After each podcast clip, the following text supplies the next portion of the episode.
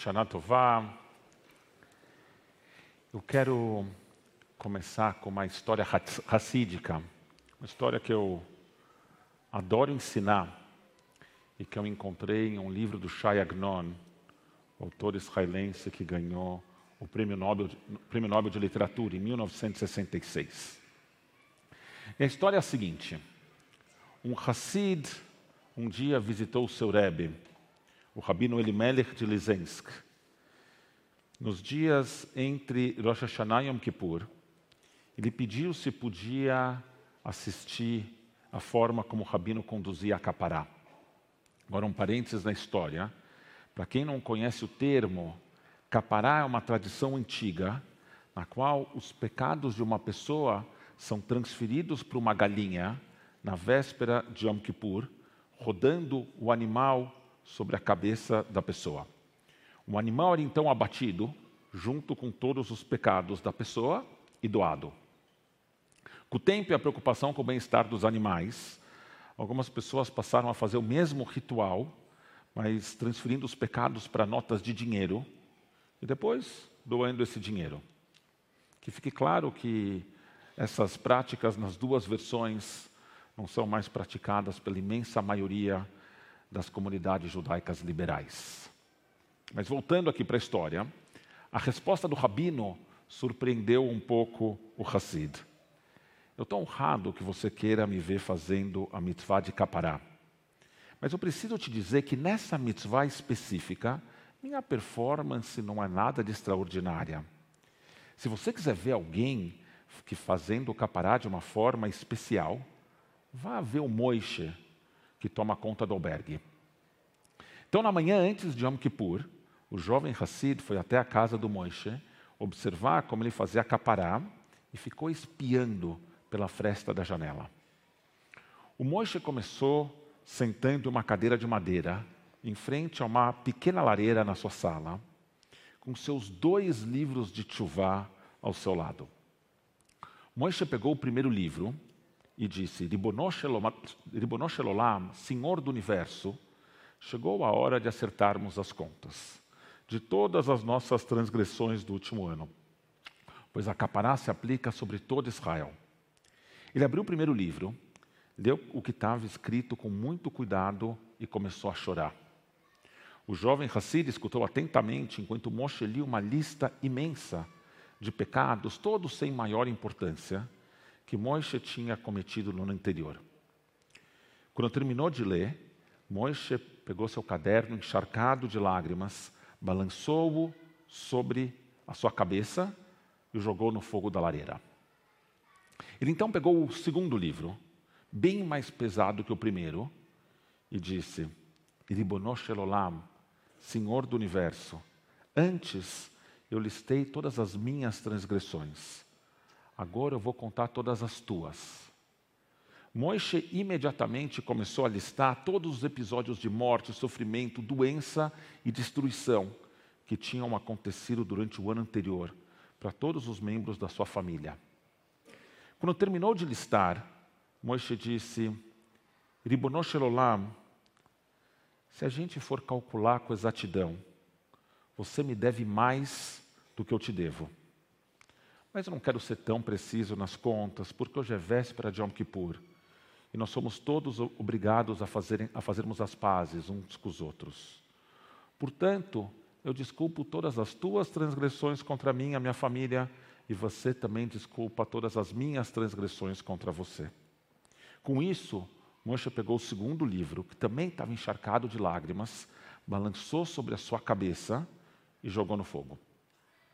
Ele então colocou vodka no seu copo, fez a bênção, disse Lehaim, se sentou com a sua esposa e teve uma boa refeição de preparação para o jejum. O jovem Hassid, chocado, voltou ao seu Rebbe e lhe contou as heresias que Moisés tinha dito. O rabino lhe, disse: Pois saiba que nos céus, todo ano, Deus e toda a sua corte se juntam para escutar com muita atenção as coisas que Moisés diz. E como resultado, a satisfação e alegria em todos os mundos. Como eu disse, eu adoro ensinar essa história porque tem nela um elemento transgressor, fundamentalmente judaico, que a gente perdeu no último século e meio.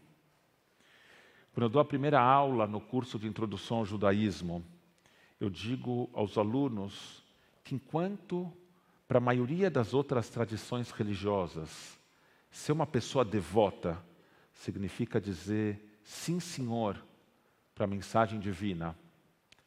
No judaísmo, um judeu comprometido responde muitas vezes: Como você ousa me pedir uma coisa dessas? Quando escuta um chamado de Deus. Foi assim que Abraão, o primeiro patriarca, respondeu quando Deus o instruiu a destruir Sodoma e Gomorra. Foi assim que Moshe respondeu quando Deus lhe disse que iria destruir o povo após o episódio do bezerro de ouro. E foi assim que os rabinos responderam quando Deus tentou se intrometer em uma das discussões rabínicas.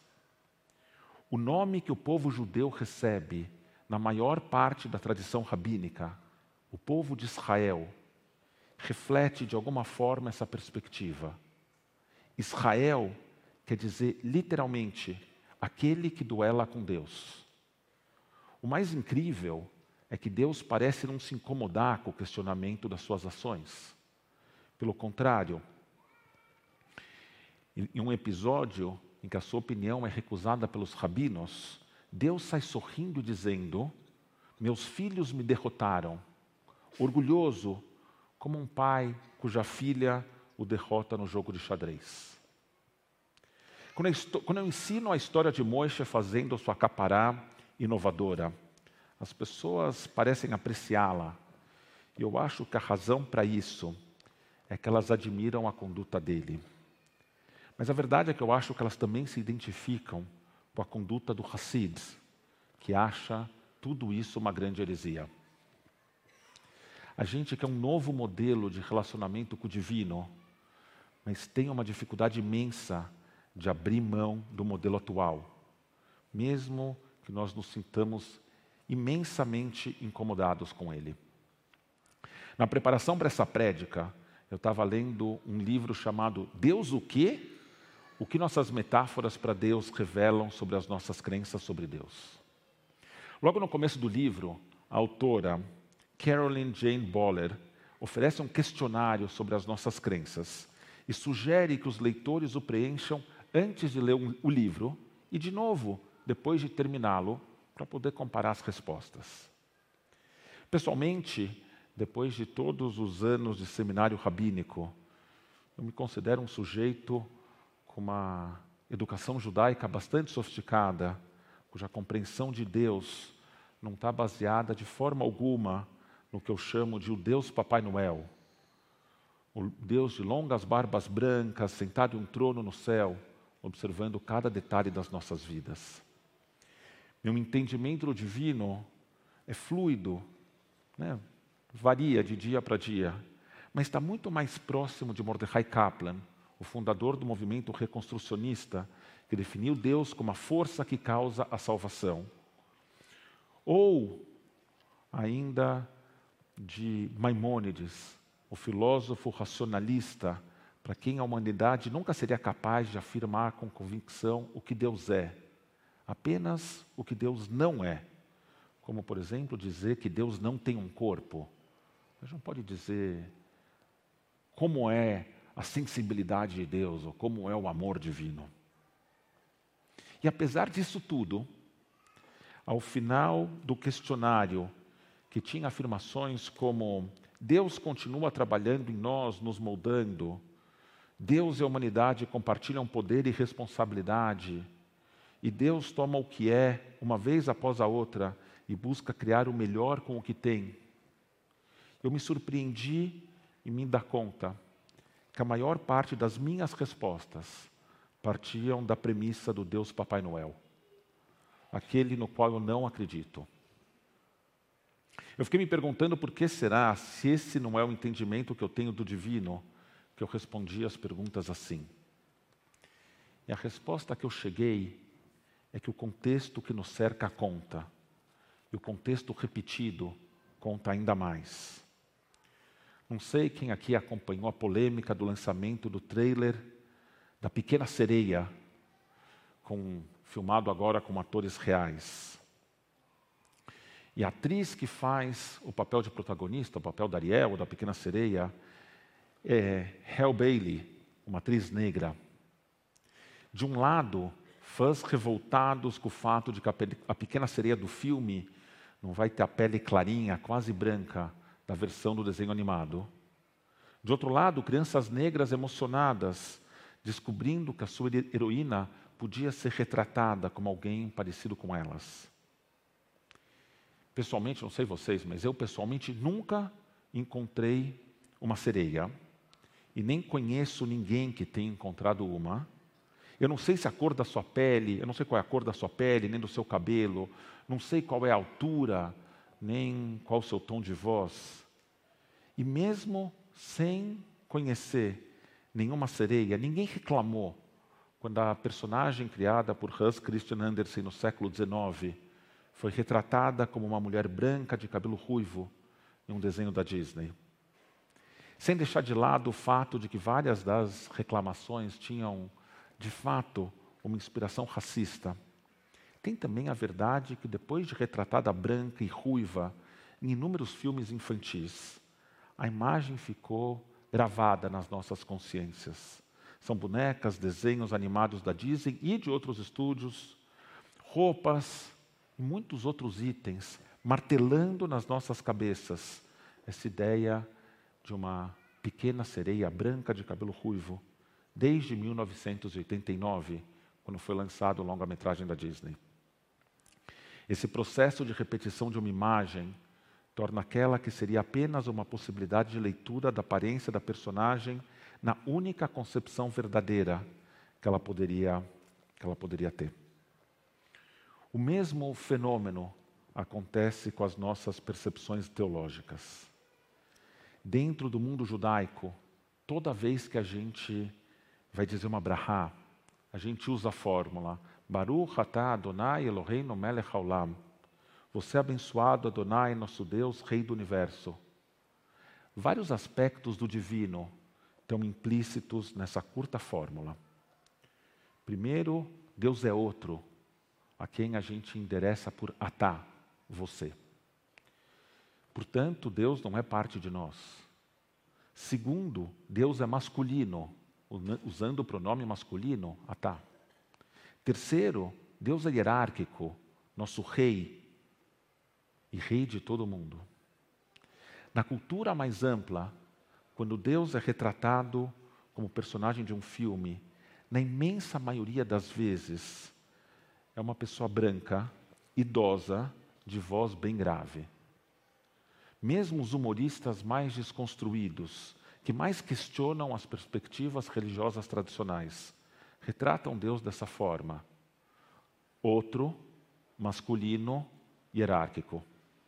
Quando Deus é apresentado como algo fora desse figurino, que aconteceu nos últimos anos, tem a mesma recepção que a capará do Moishe. É visto como heresia. Eu fiz um exercício com grupos de educadores e de alunos nos últimos meses. Eu perguntei para eles que atributos eles dariam a Deus, de acordo com a forma como é retratado na Torá e na liturgia judaica. A maioria das respostas estava longe de ser coisas que a gente gostaria, atributos que a gente gostaria de ver atribuídos a nós mesmos. Punitivista, egocêntrico, dogmático, temido, violento, misógino. Foram algumas das expressões que me foram dadas. No entanto, quando eu perguntei sobre o que eles acreditavam, como era a concepção deles sobre Deus, eles me davam respostas completamente diferentes, que falavam em acolhimento, em parceria, em horizontalidade. Pelos textos que a gente lê, pelas rezas que nós dizemos, pela, pela realidade cultural em que nós vivemos, a gente passa a aceitar que a perspectiva correta de Deus é uma na qual muitos de nós já não acreditam mais. E aqui eu preciso qualificar essa ideia de não acredita mais, porque quando a gente diz não acredita mais, está implícita a ideia de que um dia a gente acreditou nesse Deus. O rabino, Larry Hoffman, um, um dos principais, se não o principal especialista em liturgia judaica no mundo literal, contesta a ideia da qual nós fomos convencidos de que os nossos antepassados acreditavam nesses textos de forma literal. Nas suas palavras,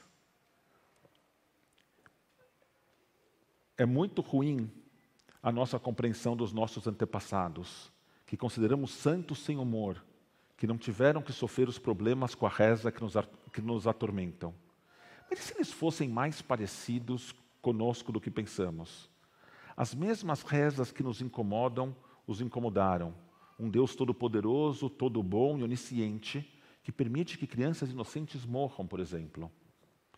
Quando encontravam essas alegações litúrgicas, eles as levavam literalmente ou eles já haviam chegado a um acordo com a impossibilidade de expressar o profundo.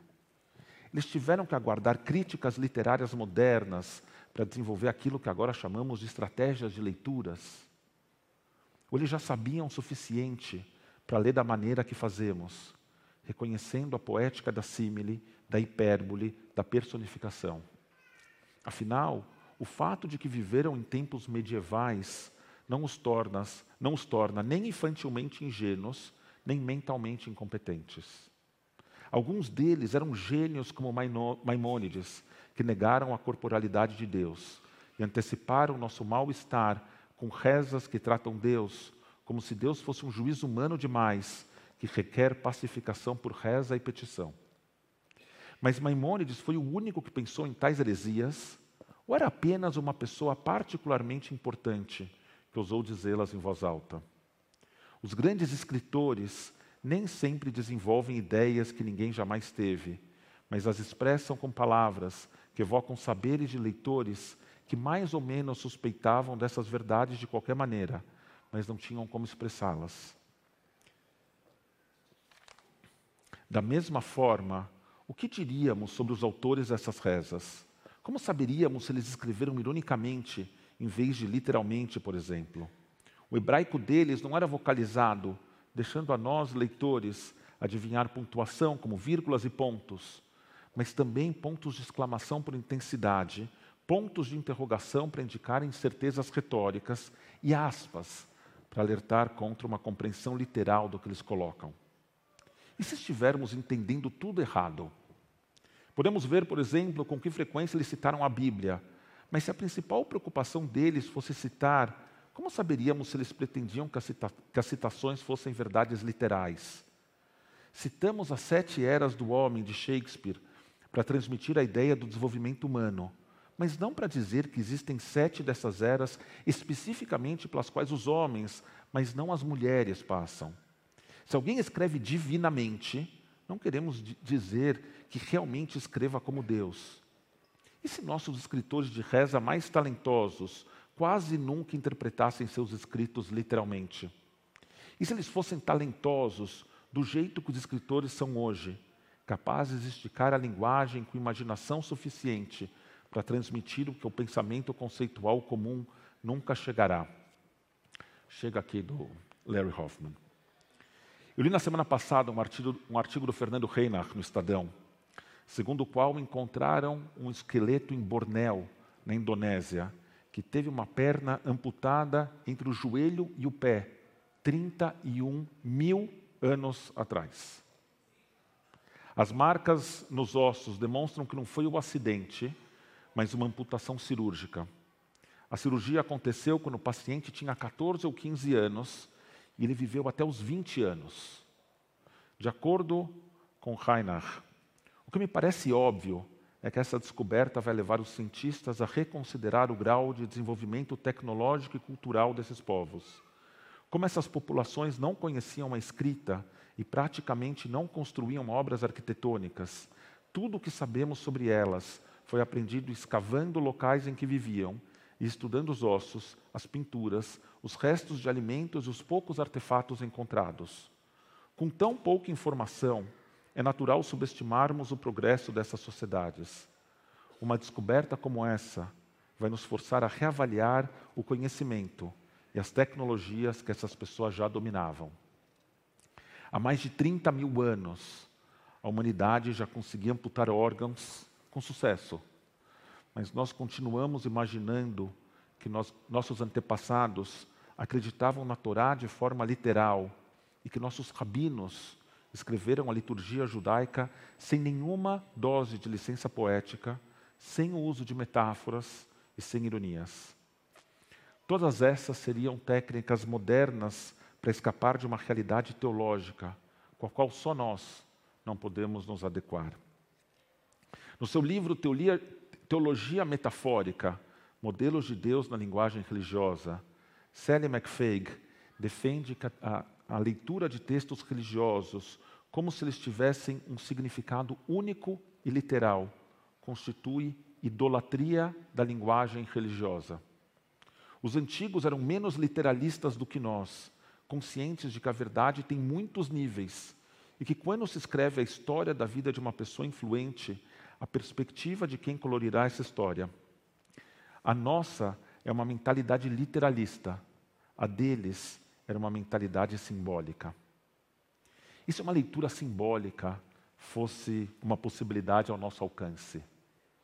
E se nos permitíssemos ter uma leitura generosa e radicalmente metafórica dos poemas litúrgicos que nós vamos ler nessas grandes festas? No seu livro, no livro sobre metáforas religiosas que eu mencionei acima, a autora propõe técnicas para nós sermos capazes de usar essas metáforas com intenção, sem sentir que estamos nos submetendo a uma teologia que não é nossa, e também para reconhecer que algumas dessas metáforas não funcionam conosco e que devemos buscar outras referências. E um desses exemplos no qual a releitura foi possível, ela fala da imagem de Deus como ceramista, que faz parte da liturgia de Yom Kippur e que me era ao mesmo tempo cara incômoda. Me incomodava a ideia de Deus como ceramista, porque ela me colocava no incômodo e passivo papel de argila, sem agência alguma e sujeito à vontade do meu Criador. Carolyn Jane Boller, autora, conta no livro que o seu filho trabalha com argila e que ela aprendeu com ele que são necessárias várias tentativas até que o produto final esteja pronto. Ela continua dizendo que o ceramista divino gosta de ser criativo, de, de nos editar, de nos moldar e de nos dar forma.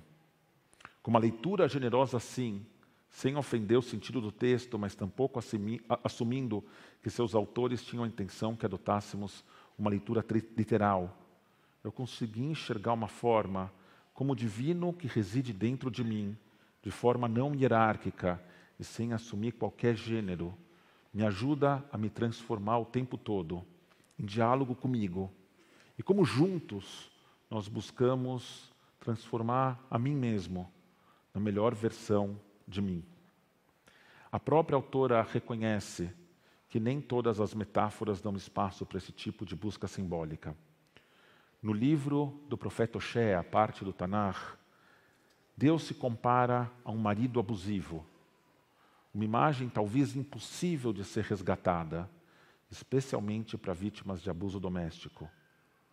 Muitas outras, no entanto, muitas outras imagens foram o bebê proverbial que nós jogamos fora junto com a água suja. Na melhor prédica que eu já li, a rabina Margaret Mowers Wenning retrata Deus como a mulher esperando seus filhos a visitarem Yom Kippur. Em um certo momento, Deus reclama dos cartões postais que seus filhos lhe mandam, com palavras impressas escritas, escritas por outros, nas quais elas, eles apenas assinam seu nome. No final do texto, no final da prédica, fica claro que esses cartões postais são as páginas do Marzor. O livro de rezas de Rosh Hashanah e Yom Kippur, palavras que repetimos como se fossem nossas, como se tivéssemos a intenção que elas transmitem, mas sem nem ao menos pararmos para refletir o seu significado. Moishe, o dono da hospedagem, teve a coragem radical de fazer Heshbon Nefesh, a contabilidade da alma, por ele e por Deus. e assim dar significado ao ritual da capará. Será que nós também somos capazes desse tipo de coragem radical, de transformar a experiência desses dias terríveis em algo verdadeiramente significativo e transformador?